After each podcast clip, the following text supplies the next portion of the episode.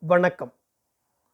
கவிஞர் நா. முத்துக்குமார் அவர்கள் எழுதிய வேடிக்கை பார்ப்பவன் என்னும் தொகுப்பிலிருந்து நட்சத்திரங்களின் தேசம் எனும் தலைப்பில். என் தகப்பன் எனக்கு எப்படி வாழ வேண்டும் என்று நேரடியாக சொல்லித் தரவில்லை. அவன் வாழ்ந்தான். அதை உடனிருந்து நான் பார்த்து கொண்டிருந்தேன். Gabriel Garcia Marquez. அம்மா இறந்த பிறகு இவன் அப்பாவின் கைகளை இறுக பற்றி கொண்டான். இந்த உலகை பகலில் சூரியன் வழிநடத்துகிறது இரவில் சந்திரன் வழிநடத்துகிறது. பகலிலும் இரவிலும் வழிநடத்துவது தகப்பனின் கைவிரல்களே என்பதை இவன் அறிந்து கொண்ட காலம் அது. இவன் தந்தையின் விரல்கள் இவனை பல்வேறு திசைகளுக்கு அழைத்துச் சென்றன. இந்த உலகம் இவனுக்கு ஆச்சரியமாக இருந்தது அதிசயமாக இருந்தது அதிர்ச்சியாக இருந்தது. அச்சமாக இருந்தது. தன் தந்தையின் கைவிரல்களை பற்றி இருந்ததால் எல்லாமே அனுபவமாக இருந்தது.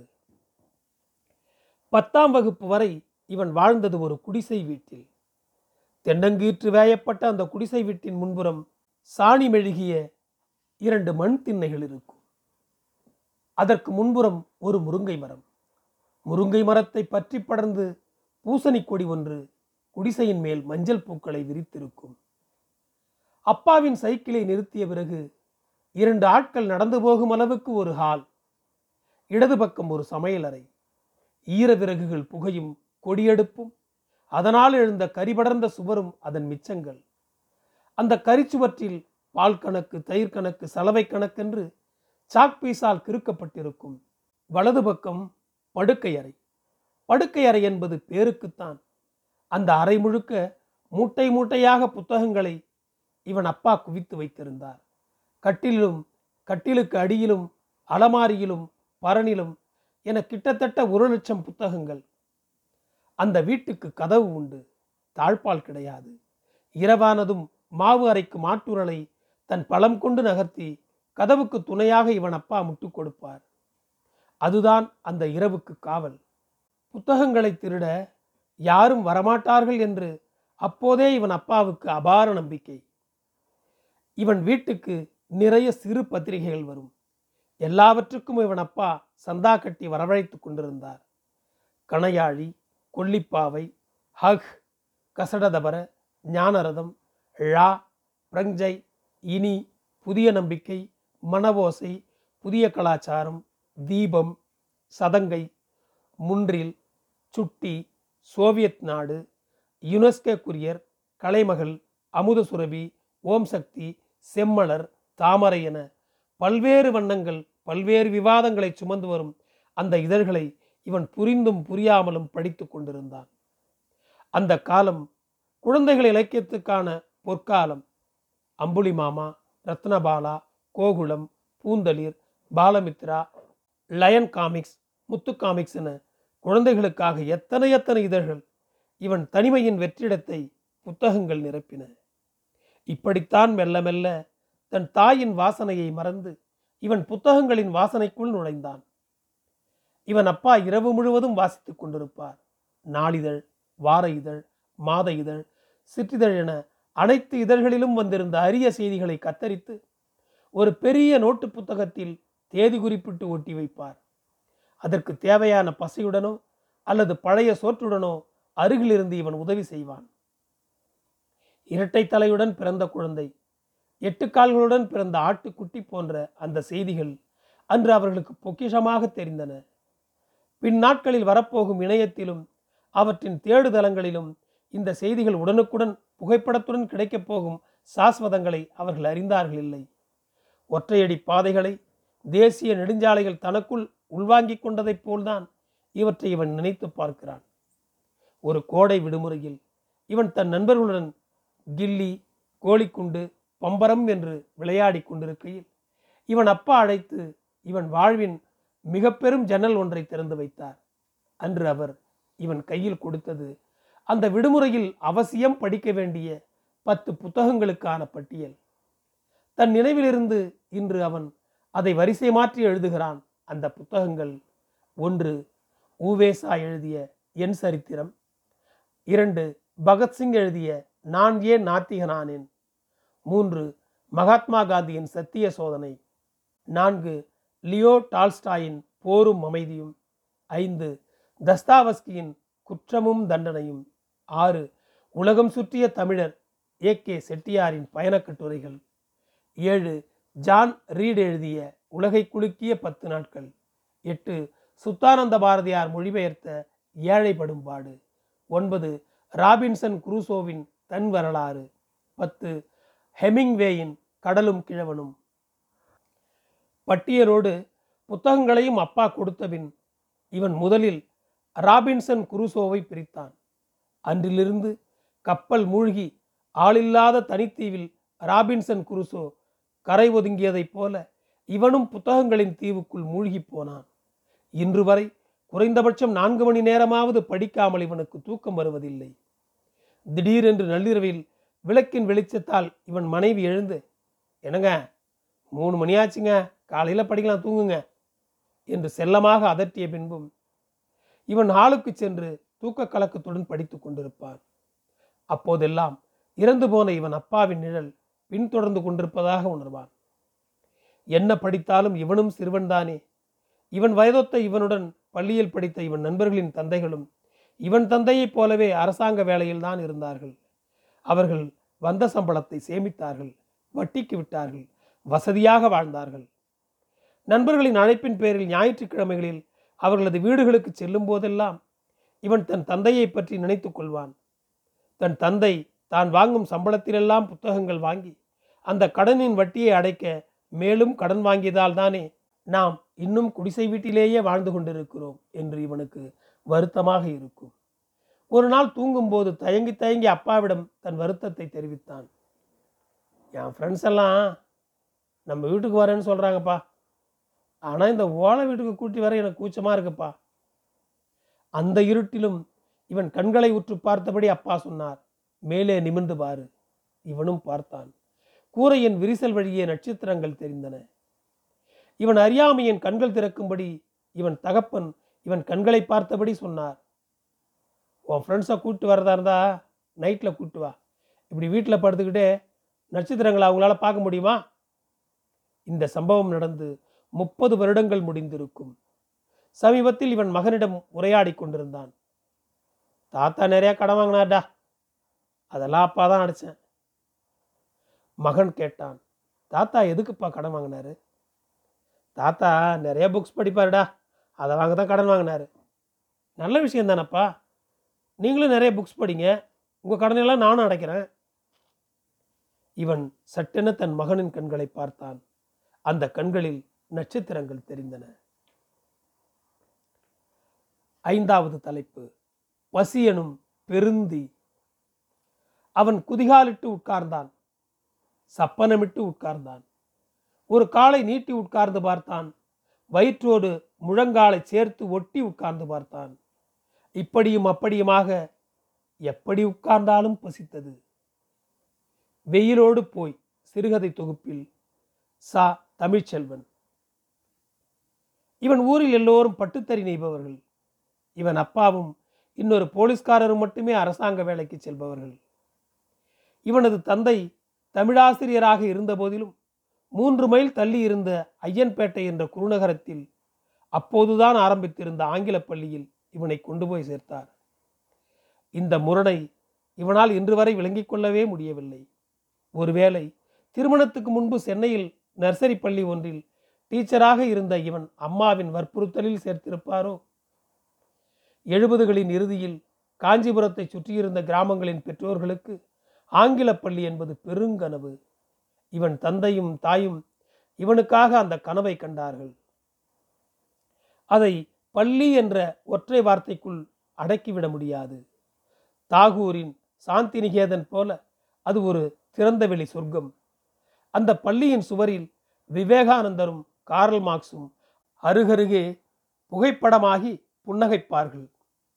அந்த பள்ளியை நடராஜ் மாஸ்டர் நடத்தி வந்தார். இசை ஓவியம் கலை கலாச்சாரம் கவிதை இலக்கியம் என வகுப்பறையில் ஒவ்வொரு ஜன்னலாக அவர் திறந்து வைத்து கொண்டிருக்க அந்த சின்னஞ்சிறிய சன்னல்களில் இவன் பெண்ணாம் பெரிய வானத்தை பார்த்தான். எல்லாவற்றுக்கும் மேல் இவனுக்கு மிகவும் பிடித்தமான காதோரத்து கருங்குழலில் ஒற்றை மஞ்சள் ரோஜா வைத்திருக்கும் திலகுவதி மிஸ்தான் இவனுடைய வகுப்பாசிரியை. மூன்றாம் வகுப்பு படிக்கும்போதே இவன் கவிதை என்ற பெயரில் கிறுக்கத் தொடங்கியிருந்தான். அருவி ஆட்காட்டுக்குருவி ஆரஞ்சு மேகமென இவன் எழுதிய கிருக்கல்களை வகுப்பறையில் வாசித்து காட்டி திலகவதி மிஸ் இவனை இவன் தகுதிக்கு மீறி உற்சாகப்படுத்துவார்கள். நிலவிலும் கரை உண்டுதானே? அப்படி அந்த பள்ளியில் இவனுக்கு பிடிக்காத விஷயம் ஒன்று இருந்தது இவன் தினமும் மாட்டு வண்டியில்தான் பள்ளிக்கு செல்வான். அது பள்ளிக்கு சொந்தமான மாட்டு வண்டி. காலை எட்டு மணிக்கே இவன் கிராமத்துக்கு வந்து இவனை ஏற்றிக்கொண்டு சுற்றியுள்ள நத்தப்பேட்டை வையாவூர் முத்தியால்பேட்டை என வெவ்வேறு கிராமங்களில் படிக்கும் மாணவர்களை ஏற்றிக்கொண்டு இவன் பள்ளி இருக்கும் ஐயம்பேட்டையை அந்த வண்டி அடையும் போது மணி பத்தாகிவிடும். வழக்கமாக அந்த வண்டியை வயசான ஒரு தாத்தா ஓட்டி வருவார். அன்று அவருக்கு பதிலாக இருபத்தைந்து வயது மதிக்கத்தக்க ஒரு இளைஞன் ஓட்டி வந்தார். இவன் வண்டியில் ஏறியதுமே தாத்தா வரலையா? நீங்கள் வந்திருக்கீங்க? என்று கேட்டான். அவர் வேலையை விட்டு நின்ட்டாரு. இனிமே இந்த காருக்கு நான் தான் டிரைவர் காரில் கேர் கிடையாது. வாள் தான் கேரு என்று மாட்டின் வாளை தூக்கி காட்டினார். மாடும் ஆமோதித்து இளம் பச்சை நிறத்தில் சாணி போட்டது முதல் பார்வையிலேயே அவரை இவனுக்கு பிடித்து போனது.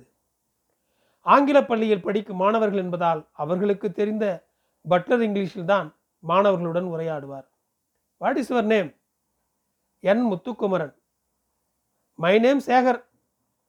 கூப்பிடு சேகர் அண்ணா. ஓகே சேகர் அண்ணா.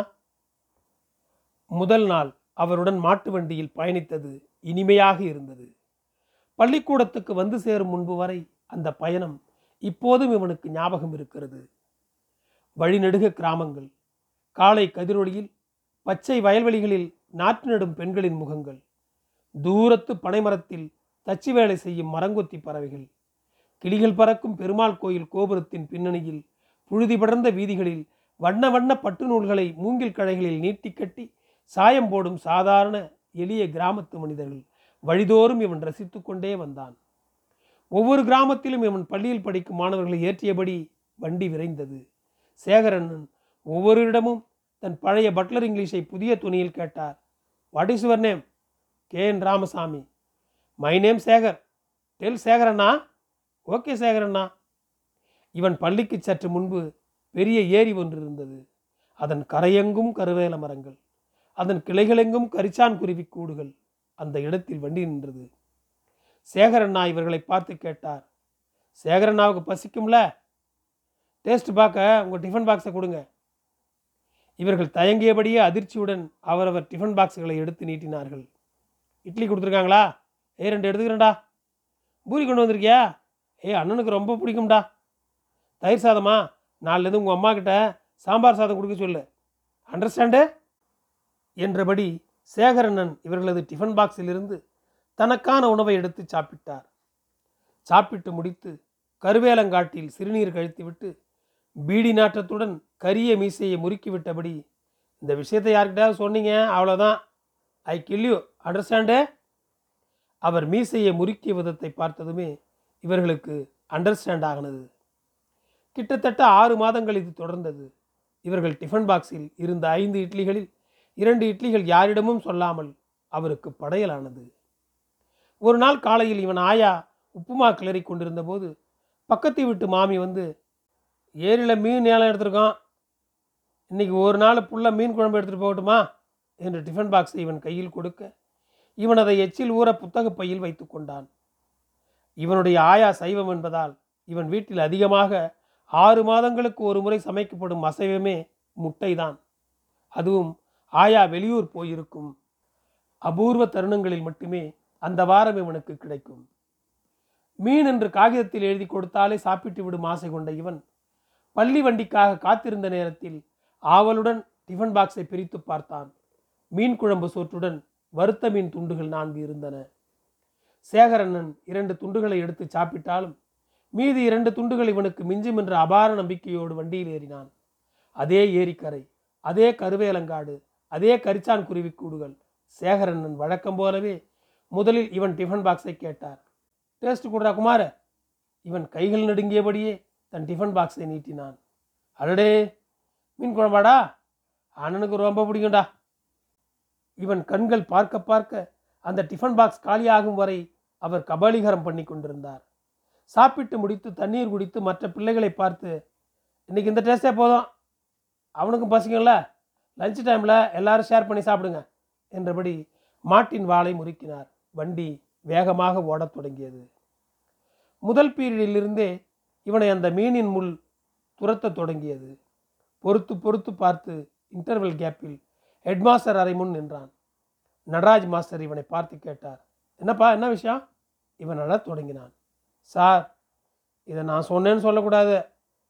முதல்ல விஷயத்த சொல்லுப்பா. முதலில் இருந்து இவன் விஷயத்தை சொன்னான். அடுத்த நாள் அந்த மாட்டு வண்டியில் சேகர் அண்ணன் இல்லை. வேறு ஏதோ ஒரு அண்ணன். அன்று பார்த்து இவன் டிஃபன் பாக்ஸில் பழைய சோறும் நார்த்தங்காய் ஊறுகாயும். பத்து வருடங்கள் கழித்து இவன் வாலிபனானான். இவன் முகத்திலும் மீசையும் முகப்பருக்களும் முளைத்தன.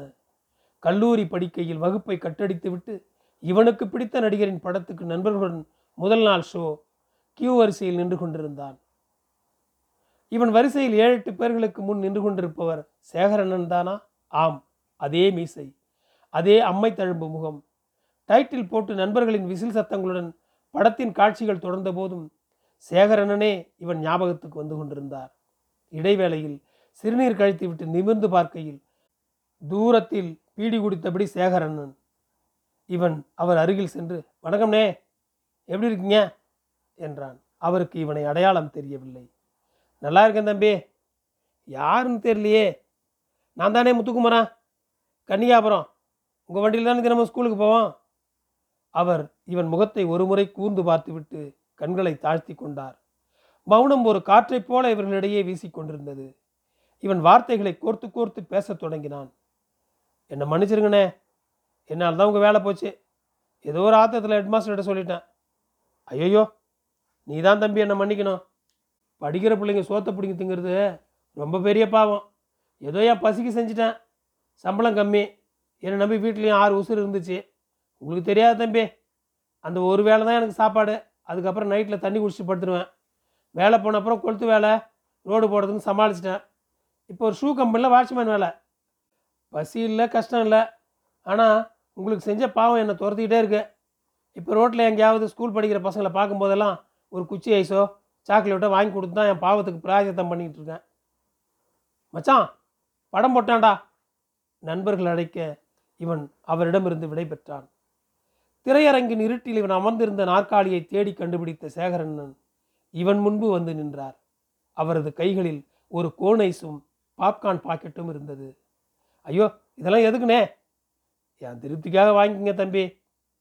இவன் நண்பர்களிடம் பாப்கார்ன் பாக்கெட்டை கொடுத்துவிட்டு கோனைஸை டேஸ்ட் பார்த்தான் அதில் மீன் குழம்பு வாசமடித்தது நன்றி. வேடிக்கை தொடரும். என் குரல் உங்களை தொடர்ந்து வர ஃபாலோ பட்டனை அழுத்துங்கள். உங்களுக்கு மீண்டும் நன்றி.